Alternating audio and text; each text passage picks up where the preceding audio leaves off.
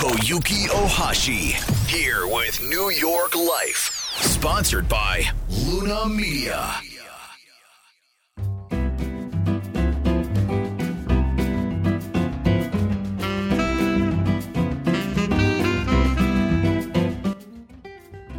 ニューヨークルナメディアチャンネルへようこそ皆さんこんにちはポッドキャスターの大橋小雪ですこの番組ではニューヨーク在住の私大橋がニューヨークに住む日系人へのインタビュー。また美容や健康にまつわる情報を曜日ごとにテーマを変えて皆さんに役立つ情報をご紹介しています。さて毎週月曜日はゆるりと漢方のコーナーです。このコーナーは漢方専門一心堂薬局松田育美さんとお届けしています。松田育美さんは漢方薬剤師で長春中医学大学中医学講座薬膳学を修了されています。さて今週のテーマはコロナ禍での制限が続いた時に起こることを漢方的に見てみようと題しましてニューヨークにあります桜ラジオで5月に放送されたものとなっています。それではゆるりと漢方をお楽しみください。さてここからはですねゆるりと漢方のコーナーですね。このコーナーは一心堂薬局の松田育美さんとお届けしています。育美さん今週もよろしくお願いいたします。はい、よろしくお願いします。はい今週はどんなお話でいきましょうか？はい、今週はですね、はい。えっと、まあ、今コロナ禍っていう、このね、制限が続いた状態が続い、あのーまだまだ続きそうな感じですけども、ん。まあ、こういう状態が続いた時に起こり得るような症状態ですね、をは漢方的に見てみましょうっていうことをやってみようと思います。いいいですね。よろしくお願いいたします。はい。はい、よろしくお願いします。はい、で、今、あの、東京の方のですね、現状ですけども、はい。やっとですね、あの、5月26日ですね、に、あの、首都圏も含めてすべての地域で、あの、緊急事態宣言が解除されたんですけどうんうんも、まあ、その後、解除されてからやっぱりちょっと新たなクラスターが出たりとかありますし、東京も少し感染者数が増えて、あの、気をつけてくださいよっていう、あの、東京アラートって知ってます？はいはい。なんか言ってましたね。あの聞きました、そうなんです。都庁とか、レインボーブリッジが赤になるんですよ。赤色に光るんですすけど、ごいですよはい。ね、そうですね。そういうので、まあ、状況をつけてくださいっていうことで、あの、なっている状態があったりします。はいで、えっと、全国的にもですね、やっぱり人が動き出すと、どうしても第2波を警戒しなければいけない状態になっているので、うん。まあ、あの、お店を開くとか、何時まで開く、あとどういうところを、あの、劇場とか、そういう、あの、パチンコ屋さんとか、まあ、どこまで開くかというのは段階的に今、えー進めている状態になっています。はい。で、えっと、まあ、変わらずなのはやっぱり3密を避けるってことと、うん。あとマスクの着用、あと手洗いですね。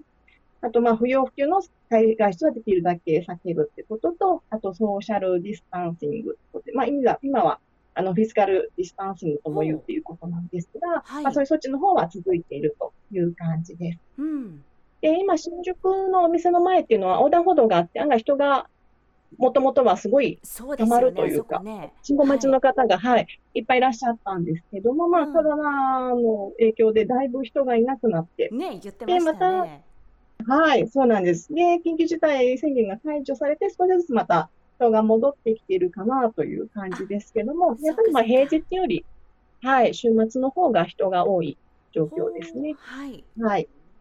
なんですね。で、まあ、企業においても実際出勤とか、確実、あの、一日おきですね、確実出勤とかを進めているところもありますし、はいあとはまあ引き続きまだまだってことでテレワークをやっている会社さんとかも多いようですね。んははい。い。で、まあ、ああとはアメリカの方ですね。なんか今すごく大変な状況になってそうな感じですが、そうそうそうニュそう。ーはい、ワシントンとかね。あとニューヨークの方はいかがですか？ニューヨークもまあ他のアメリカの地域と一緒でですね。特にそのマンハッタンの中は、結構夜とか暴動が起こってですね、あっちこっちそのガラスが割られて人が中に入って盗みを働くみたいなねそうじゃないあの普通のデモもあるんですけど、昼と夜で結構はい。状況が変わってて夜はちょっと悲惨な感じになっているのであのせっかくねコロナが落ち着いたのに外出禁止令の時間が8時になっちゃったんですよ、ニューヨークに関しては。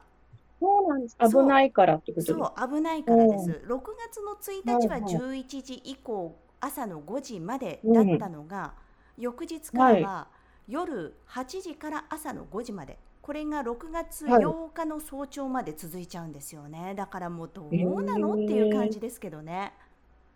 そうですねう。んじゃあもう外出れないです。夜ご飯行くとかも、もう全然ダメな状況ですそう、ね。今までは夜スーパーに行ったりもしてたんですけど、そういうのもできなくなってきて、やっぱりこれ、はいあのみんなのねストレスとかフラストレーションの表れじゃないかなっていうような気もするんですよね。そうですよね。はなるほど。で今ね、今、日本でもかなりアメリカのニュースとかもされていて、やっぱりこのはいはい暴動っていうのが、はい、あって、うん、まあ、と、すごい大きく広がりますよね。やっぱり最初のスタートがワシントンであったとしても、そこから全州っていうか、アメリカ全土に広がるっていうね、感じがすごく早かったなっていうふうに思うんですけども、はい、はい。で、このアメリカのこの暴動のようなんですね。やっぱり制限をずっとされている状態が長くって、うん、で、その、まあ、今回のきっかけっていうのは、まあ、事件があってっていうことで、そのじ、それが、はあの、引き金となって、バーって爆発的な反応をしたっていう感じだと思うんですけども、はい、えっと、やっぱりこれっていうのは、日頃、バランスが取れている、バランスがうまく心の揺れ動きっていうのが、プラスマイナスにこう揺れているような状態っていう時は大丈夫なんですけど、はい、あの、今回みたいな、いろいろ制限がかかって、これができないとか、あとはいろんな不安があったり、フラストレーション溜まるとかしていると、あの、まあ、振り子で言うと、最初、まあ、ぜ真ん中がゼロですね。はい、で、そのプラス5、マイナス5っていう、まあ、物差しみたいなふうに考えると、はいはい。そこに揺れてるのがやっぱりちょうどいい状態ですね。ゼロを真ん中にして、プラス5、マイナス5をこう、ゆらゆらゆらゆらしているのが、まあ、一はい、般的なはい、状態ですけど、うん。まあ、今回の場合っていうのは、その制限がかかるって、まあ、マイナスの方なので、一応マイナス10のところにその振り子を止められているような状態がずっと続いていて、はいで、何かのきっかけでそれがパッと離されたときに、うん、一気にプラス10まで動きますよね、振り子はい、って。はい、はい、はい、はい、抑えられた反動で、反動で動くので、うんなんで今、今回はそういうような状態なんじゃないかなというふうに、はい、考えられます。なるほど。で、はい、はい。で、漢方で言いますと、えっ、と、それっていうのは、肝火上炎っていう状態なんじゃないかなっていうふうに捉えられるんですけど、はい、これはまあ肝臓の肝に火が上炎って言って上にうん。炎として燃え上がるっていうものなんですね。はい、で、えっ、と、これは気鬱って言って、こう、鬱した状、鬱の状、気がこう滞った状態うん。だったりとか、あと強い怒りっていうものが長期的に、あの、ふつふつと蓄積していく状態が続くと、その間にはもともとちょっと熱、あの火、気があるので、その気が熱くなってきて、熱を持ち始めて、はい、で、それがずっと続くと、それが火として燃え上がるっていうような状態になって、どんどんどんどん進行していってしまうんですけど、はい。で、最後にわーって突発的に盛り上がってっていう状況は、この肝火上炎っていうような状態になります。ほうほうほう、ではい、まあ、症状、症状で言いますと、えっ、と、目がすごく真っ赤な充血になったりとか、あと顔面が紅潮したりとか、あとすごくガンガンって打つような激しい頭痛が起きたり、うん、あと白動性って言って、ドンドンドンっていうような耳鳴りですね。っていうのが起きたりしていますし、まあその耳鳴りが難聴って言って、そのあまりにひどいと、みえっ、と、聞こえづらくなるっていうような、耳がですね、聞こえづらくなったりとかっていうことも起きたりします。うん、で、怒りは起こりやすい状態になりますし、でそれがさ、なかなか静まらなかったり、ああとー体は熱を持ちやすい、熱感ですね。なんか熱っぽいみたいな感じで、で、あと熱っていうのは上の方に上がっていくので、はい、えっ、と、口の中が乾いてですね、水を飲みたがらっていうような症状が起きるのが肝火上炎の状態ほう、はい言えま、す。はい。で、あとですね、まあ今、多分この暴動っていうのはこの肝火上炎の状態で、うんわーって、まさに盛り上がったような、うんまさに、感じだと思うんですけど、あと、まあ、これは精神的なストレスで、こう、なんだろうね、えっ、と、熱がふつふつふつふつって溜まって、マグマがバーンみたいな感じなんですけど、もう一つに、あのーずっとこう、いろいろ制限されて何もできなくて、だんだんなんてですね、えっ、と、長期疲労によって、えーっと、やる気が出なかったりとか、あ、はいはいはいはい。なんていうんですかね、もう。いいや、なんとなく鬱っぽい。はいはうん。い。感じになったりっていうそういうのがあって、えっと、これっていうのは、あのね、それによってもまた熱が、このじーっとしてる状態が動かないので、気持ち的にも。感情も動かないので、ずーっとしてる状態でも、やっぱり熱っていうのは溜まっていく状態になるんですね。なるほど。で、はい。で、これも感化上映のようにバーって盛り上がるん、燃え上がるんじゃなくて、うんこ。の熱を冷ます陰っていう水分、水分とか水ですね。はい。あの、腎っていう部分のこのエネルギーを作るもの、腎性っていうものであったりとか、肝の血液であったりとかっていうのは、そういう熱が出てきたときにひ冷ます役割をしているんですけども、そういう液体的な、冷ます液体が足りなくなってきてしまうので、えっ、と、そうすると熱が冷まらなくて、それが上に上がってっていうような状況も起きます。うん。これは漢方的に言うと、肝陽上降って言って、肝は肝臓の肝、はい。陽は太陽の陽。上は、えっ、と、上ですね。上の方に、こう、なんていうんですか、これ、抗うの右側みたいな。かこうっていうな上にそうですよね。あんま見ない字ですけどね。はい。そうですね。っていうふうに言います。で、この時の症状っていうのは、頭痛、耳鳴り、めまいっていうのはさっきの感化上炎の状態と同じですけど、症状の出方が、この、ガンガンガンとかではなくって、静かにじんわり症状が出る。頭痛もなんとなく痛いとか、重だるいみたいな感じのところとか、出るような、えっ、と、め耳鳴り、頭痛であったりとか、それにめまいが加わって、あと下半身がだるいとか、いうのが出てきます。はい。なんで、感化上映の時みたいな口がすっごい乾くとかのうん。か、あと熱感を感じるとか、怒りやすさっていうのはあんまり症状としては出てこなくて、じんわり暑いみたいな感じの状態なんですね。はい。はい。なので、まあ、火事で例えるとですね、はいはい。感化上炎っていうのは、わーって盛りあ燃え上がりすぎて、火がわーって勢いよく強すぎて、その消防車から水はまけるんですけど、はいはい。その水すら蒸発させてしまうぐらいの熱はい。が出ている状態ですね。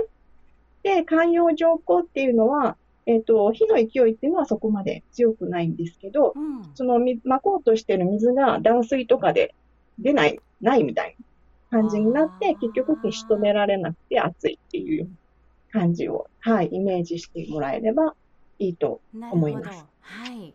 はい。なので、えっと、このようにですね、このコロナによっていろんな制限がかかると、そのもどかしくって、ふつふつと熱をわーって燃え、燃やし続ける人もいらっしゃれば、うん。この不安な気持ちが感情を麻痺させてしまって、やる気がないとか、じじっとしながらから熱を体にこもらせてしまうような人っていうのが、これから増えてくるんじゃないかなというふうに思います。うん。はい。ですので、まあ、こうなる前にですね、対処をしておきたいなって思いますよね。そうですね。はい。なので、えっと、そのためには、今の状況に振り回されないように、自分の心を自分でちゃんとコントロールできる状況にしておくことっていうのがすごく大事かなというふうに思います。なるほど。そうなるとなんか郁美さんのおすすめみたいなのってありますか？はい。で、ここでのおすすめはですね、やっぱり、えっと、まあ、日本人ですので、うん。えー座禅ですね。とかあと、瞑想とかっていうので、自分の心をコントロールするっていうのがすごくいいんじゃないかなというふうに思います。なるほど。はい。やっぱりこういう怒りとか不安っていうのも、その自分の外にある対象に向けた感情なので、あの、これっていうのは、まあ自分が押しつぶされないようにするために自分を守る対応うん方法うんみたいな感じで、この怒りとか不安っていうのが出てくるわけですよねうん。はい。なので、えっと、まずはその座禅とか瞑想で、自分の中にいる自分とちゃんと向き合って、うん。怒りに満ちているな、私。この不安になってんだな、私っていうのを、ちゃんと受け入れてあげるっていうことをするとですね、だんだんその心が落ち着いてきて、自分を自分で安心させてあげることができるようになりますはい。はい。で、やっぱりこれっていうのは、まあ、一時ね、やってみて、お、いいねって思ってやめちゃうと、うん。またすぐ同じような状況に戻ってしまうああ、ので、そうか。はい。あの、ちゃんと、はい、毎日続けるのがいいんじゃないかなというふうに思います。はい。はい。で、えっ、と、今ですね、実はあの、YouTube とかでも、あの座禅とか、瞑想っていうのはすごいたくさんアップされてるんですけども、はい。特におすすめなのはですね、えっ、と、この京都の妙心寺泰蔵院さん。まあ普通に妙心泰蔵院で出てくるな。泰で、造院打って、あのおはい、お家で座禅っていうのを打つと、まあいくつか出てくるんですけど、はい。はい。その中に手ほどき編っていうのがあるんですよ。手ほどき編？で、手ほどき編。はいはい。はい。で、それっていうのは、あの、初めての方でもできるようにっていうことで、ちゃんと最初の説明とか、どういうふうにやるかっていうのを、あの、説明した上で、えっと、10分間、座禅を一緒にしましょうっていうようなものになっているので、すごくやりやすいと思います。はい。はい。で、あと、素敵なそのお庭の映像であったりとか、いい。あと水の音とか、うん、すっごく癒される状態でできますし、はい。あとあの英文、英語訳っていうのもついているので、あの海外の方もそれを見ながらやられてる方も多いみたいですごく人気なようですね。はい。はい。で、えっと、瞑想に関してはいろいろあるんですけど、私はあの B ライフのマリコさんっていう方が好きなので、うんその方の、はい、このヨガの先生なんですけど、はい瞑想のやつ、ものもやっているので、はい、それを利用させてもらっています。はい。はい。なので、まあ、早朝とか、あと寝る前ですね、ぜひこの座禅や瞑想の時間をとってみていただけたらなと、うんはい、思います。はい。はい。やっぱり怒りや不安っていうのは気持ちで負けてしまうところがあるんですけども、やっぱり心を整えて自分の足でしっかり立ってっていうことをしていって、このコロナ禍をスルリーと、あとさらっと乗り越えられたらいいなと思います。はい。本当そうですね。だから私も今回の件で、もうまさにドンピシャのテーマだったんですけど、えーっとメディテーション、瞑想をねやるようにしているんですよ、実は。ただあ毎日いいね。そうはい。毎日じゃないんですけど、でやっぱりねはい。一人でやってると妙なね、あの雑念がちらついてくるんですね。なので出ますよこれなね。んかいい方法ないかなって思ってたんですけどそうですよね YouTube はいのチャンネルとかで自分のお気に入り探していくのっていいですよねやっぱりね。そうです、そうです。はい。うん、あとはちょっとくいいです郁美さんおすすめのも試してみたいと思いますよ。あ、はい、うんぜひ活用してみてください。はいということでまはいた郁美さん今週もありがとうございました。はい、ありがとうございました。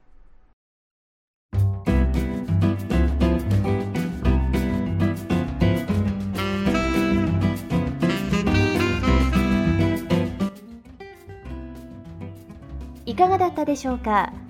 ゆるりと漢方。このコーナーは漢方専門一心堂薬局の松田育美さんとお届けしています。以上ニューヨークルナメディアチャンネル。ここまでのお相手はポッドキャスターの大橋小雪でした。